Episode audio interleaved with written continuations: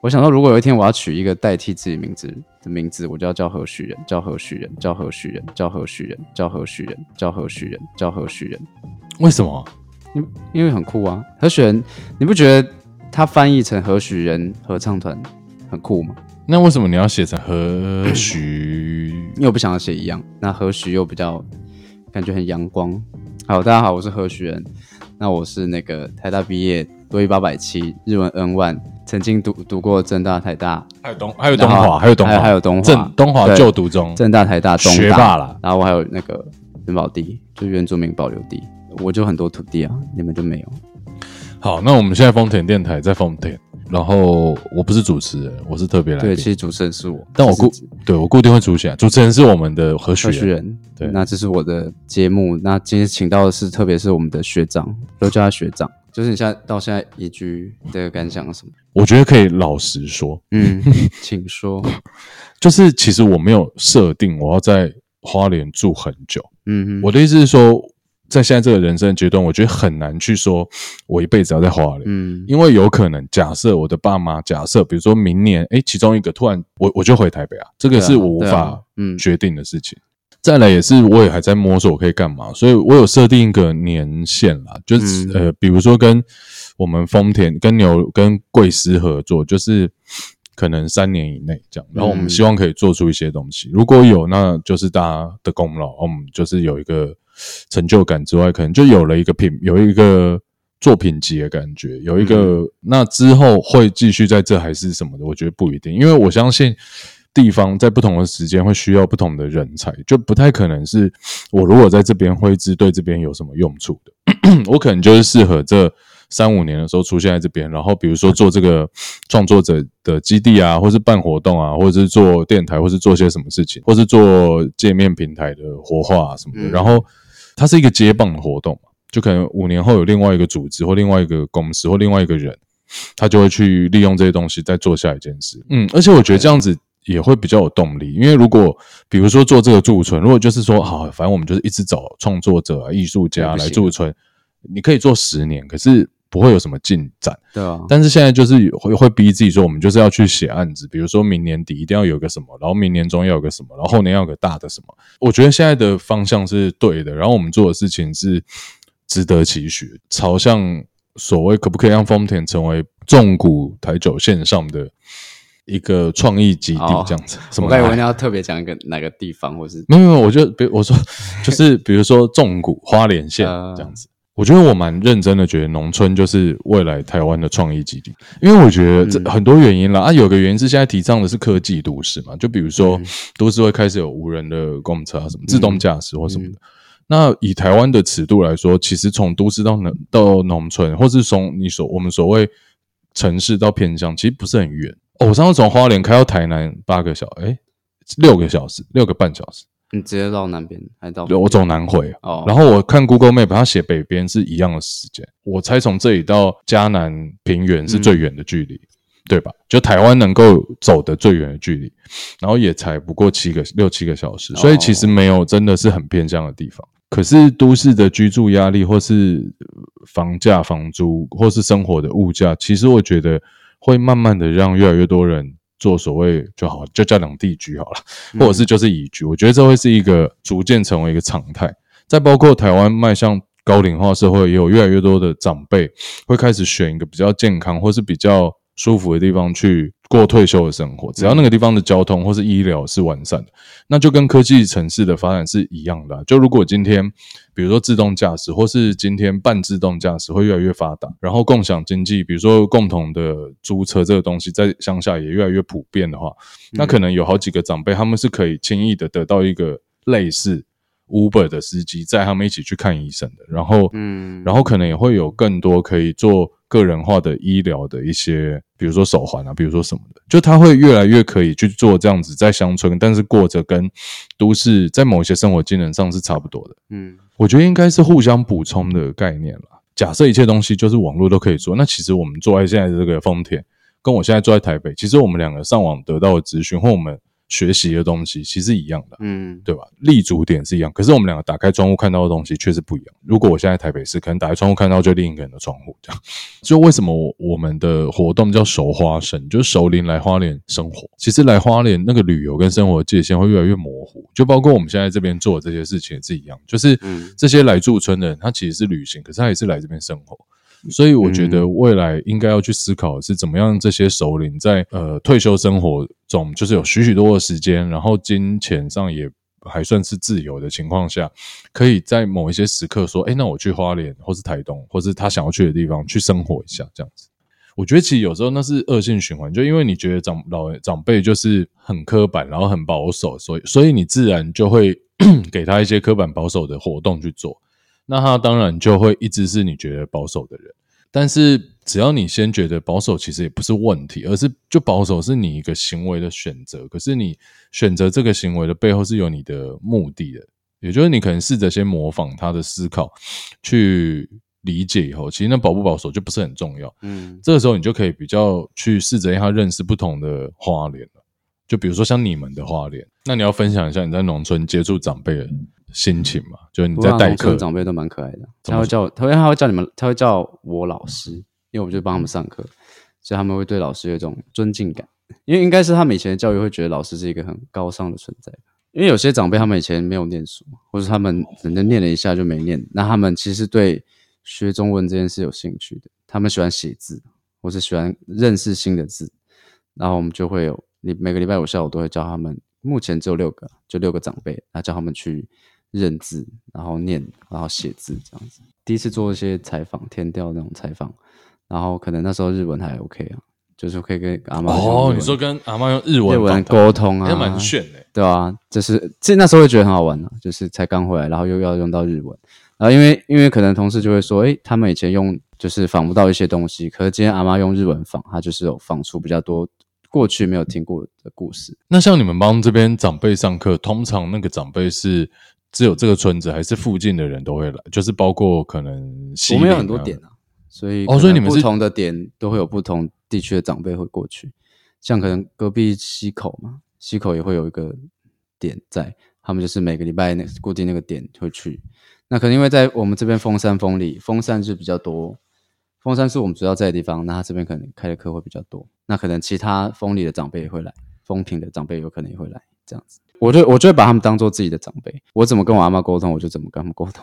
就有时候像我可能会上课是上那种最近不是有 AR 嘛，AR 的那个什么虚拟实境，你教他们 AR？？不是，就是它有一张图，最近我觉得很常带长辈玩是，就是有一张图，它涂色，你用手机或平板拍，然后那 AR 就会火起来。对于可能年轻人来说，这个就是一个很稀松平常的事情。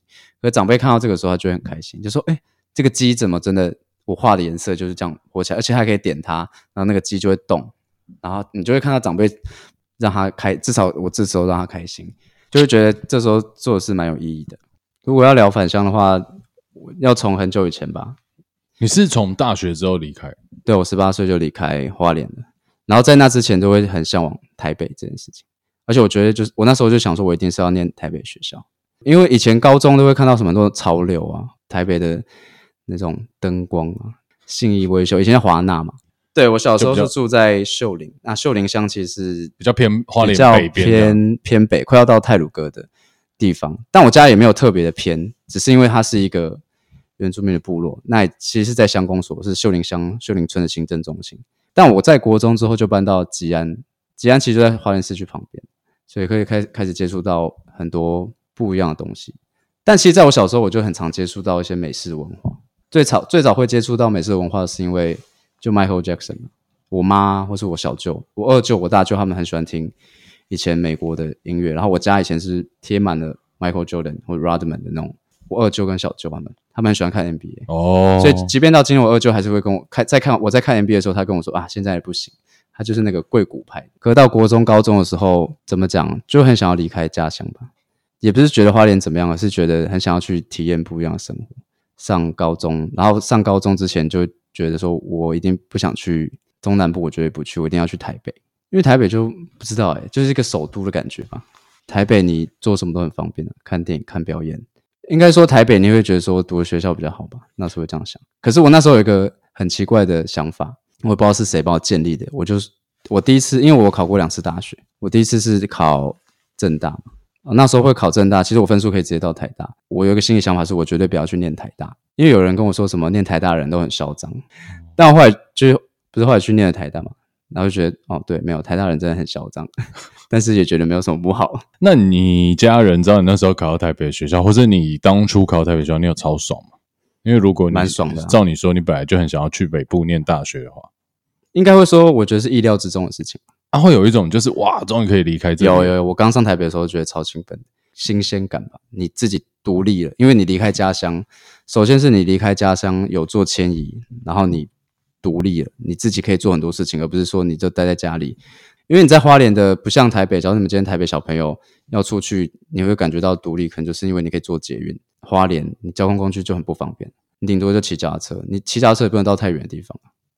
你光骑脚踏车，我们可能就到七星潭、鲤鱼潭。可是像台北，你要坐到很远的地方，你想坐到桃园、坐到新竹都没差。可花莲就很难，你要坐太远了，没有办法。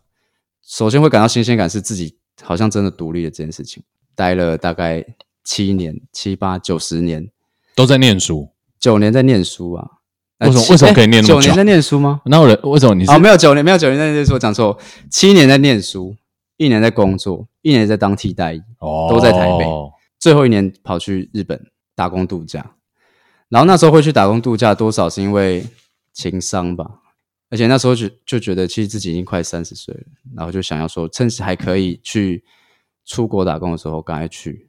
但其实刚当初申请也是想要去找之前的对象，但后来就在那之前就分手，但还是觉得去啊，又没差，反正去了，其实前面都还没有有返乡的念头。那时候只会你说去日本的前半段时间没有想要回花莲的念头，没还可能还没有想要说回台湾。那时候搞不好还有一种哦，就可以如果还可以留在日本，就在留在日本。可是到后来就会发现，待在日本有点太腻了。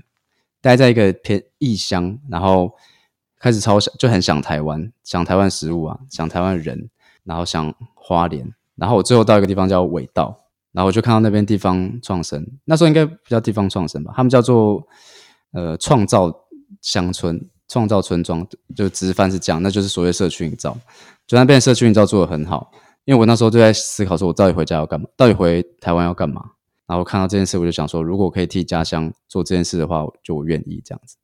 然后我就问我一个远在法国的朋友，我就说，哎，如我现在有想要回家做这种社区营造的事情，你觉得我要不要去做？他说，你有想法的话，你就应该去做。然后也很巧，就是我回来之后就。遇到朋友说他有朋友在做家里在做社区营造，然后就介绍我现在工作的地方。那你这样子回来，家人一开始就很纳闷嘛？就他们不会觉得说，哎，你不是应该要留在比如说大都市然后工作，或者是继续的深造啊、求学之类的吗？我觉得其实应该他们也蛮开心的吧。我妈，假如说是我妈，因为我妈就是因为是唯我是独生子哦，就小孩在身边还是比较幸福。对，就是如果他可以常看到的话，他应该会蛮开心。啊我爸的话，就是一直都蛮支持我做任何事情。就我当初大三重考，他也是蛮支持我。你大三为什么要重考？我们我们的科系很好毕业，是我不知道在干要干嘛。我那时候在想说，我到底要干嘛，然后就想不到，然后想说还是我重考，然后我就决定重考。这不是一般人会做的选择，这是一个很会念书的人才能做的选择。也还好吧，就是这真的是破釜沉。那你就回去重新念高中考大学要要念的东西。我就。一月开始念啊，就念自考啊，因为学测来不及报名啊。但你是抱持着想要考什么特定的系所去重考，还是单纯就是考我想要再赌一次，就命运轮盘再开一枪？我最一开始是想要念中央法文，因为我那是我第一次考大学的时候，本来想要念系，但后来考太比较好，就去念正大。然后后来想要念中央法文的时候，我正大同学跟我说，哪有人往下考？中央在正大底下嘛？对对对。然后我后来讲，嗯，好像也对。我就考台大，我说要不然就考台大，这是不是就台大高傲的来源？有有可能，然后就刚好就压底线考到台大戏剧，台大戏剧应该算比较底线一点吧？嗯，对啊，对啊，对啊，对啊。然后但后来念了一年，还是觉得好了，刚才毕业就好，太底线了。没有啦，然后刚好成绩中间，然后就转系转转成功。那你在什么时候有比较认真的知道说你到底要干嘛？其实是去日本的时候，对，去日本的时候。可是这还蛮有趣的，对啊。可那你念那么多系所都没有特别觉得要往哪方向前进，这样还是其实有，只是就还没有那个契机去做一个选择。嗯，我觉得都跟念的科系没关系，真的是在人生某一个刹那，你真的会突然觉得你你就是想要做这个。那那为什么在尾道看他们做地域创生或地方创生的时候，会激情也有故乡爱。